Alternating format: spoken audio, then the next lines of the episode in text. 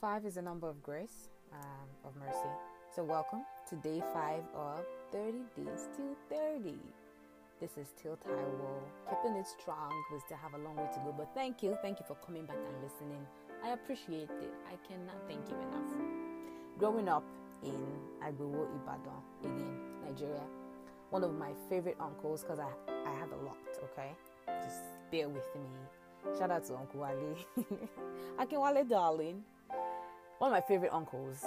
Um, he, for a couple of years, stayed with my family, just growing up together. And we had some good times together. We had amazing times together. So I was in my teen years, you know, still budding, puberty was working.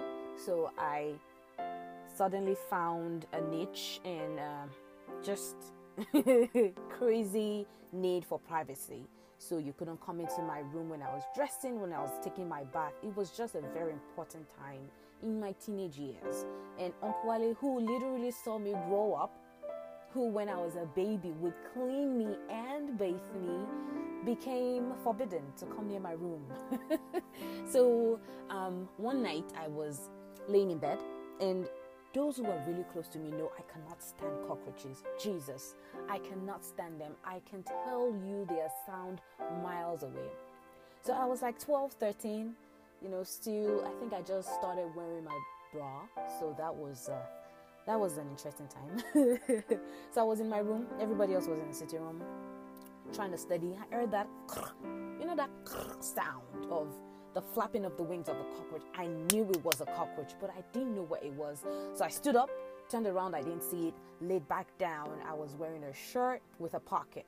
I heard the sound again. Lo and behold, the cockroach was in my breast pocket. Listen, in my breast pocket. I grabbed my boobs where the breast pocket was, ran to the middle of the sitting room, the living room as we call it, and stood in the middle of the living room, started yelling. And my uncle was there. Now, a few weeks ago, I told my uncle to leave my room because I was taking my bath. so I was there yelling, yelling, telling everybody. My dad was laughing. Everybody was having fun. Ran to meet my uncle. Uncle Wale, take this cockroach out of my breast. Uncle Wale said, Taiwo, remember, I'm not allowed to come near you. I'm not allowed to see you. This is your breast we're talking about. I yelled back at him. I said, Uncle Wale, put your hand in my shirt and take out this cockroach. he laughs for a good amount of minutes and finally puts me out of my misery. Takes out the cockroach and then, you know, kills it right there and then and just laughs at me. Of course, I was really ashamed, so I couldn't say anything. Went back to my room, was really embarrassed. Got so good. Few days later, my mom had this VHS. Now, this just goes to show you that I'm, I'm quite matured. We had the VHS where we play video cassettes. So, video cassettes then, like, rare commodity, right? So, you will go and borrow it at um, someone who's renting out cassettes.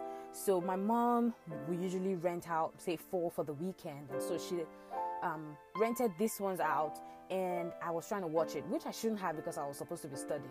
Oh well.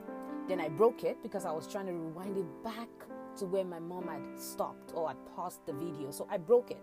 Of course, my uncle being the best uncle, I went to meet him like, hey Uncle Wale, you know, crying, help me, blah blah blah. He takes it, looks at it and is like, you know what? I think we need a glue. So I get a super glue and give it to him. Unknown to both of us, the cap was already off, but my uncle didn't know, so he kept twisting and twisting and twisting. So it wasn't working. So he put the glue in his mouth and he tried to use his teeth to unscrew eh. it. Anyway, it takes time. It's like, is this thing working? Few seconds, bam.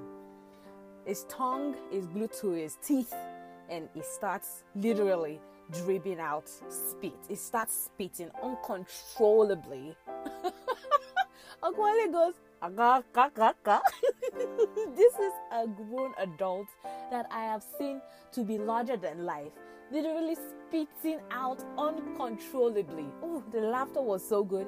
It took Uncle Wale like three days before he could take out the glue completely out of his mouth. what am I trying to say? In life, we just find ourselves automatically to rejoice at the downfall of someone who has meant us harm. Who has been a thorn in our flesh over years, and finally they get what's coming to them, and we seemingly laugh about it or we revel in it, and we're like, eh, you know, as my people say in Nigeria, God catch you. Like, yeah, that serves you right. God does not want us to do that.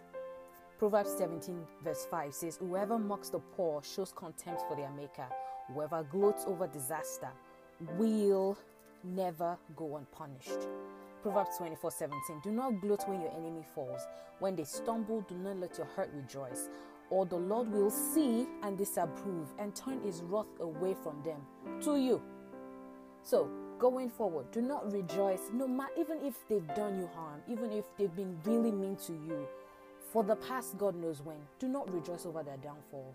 In fact, say a word of prayer for them. You want to know how, how weird that is? Say a word of prayer for them. Let your heart be clean. Do not revel. Do not gloat over the downfall of another. Don't be like Uncle Wale.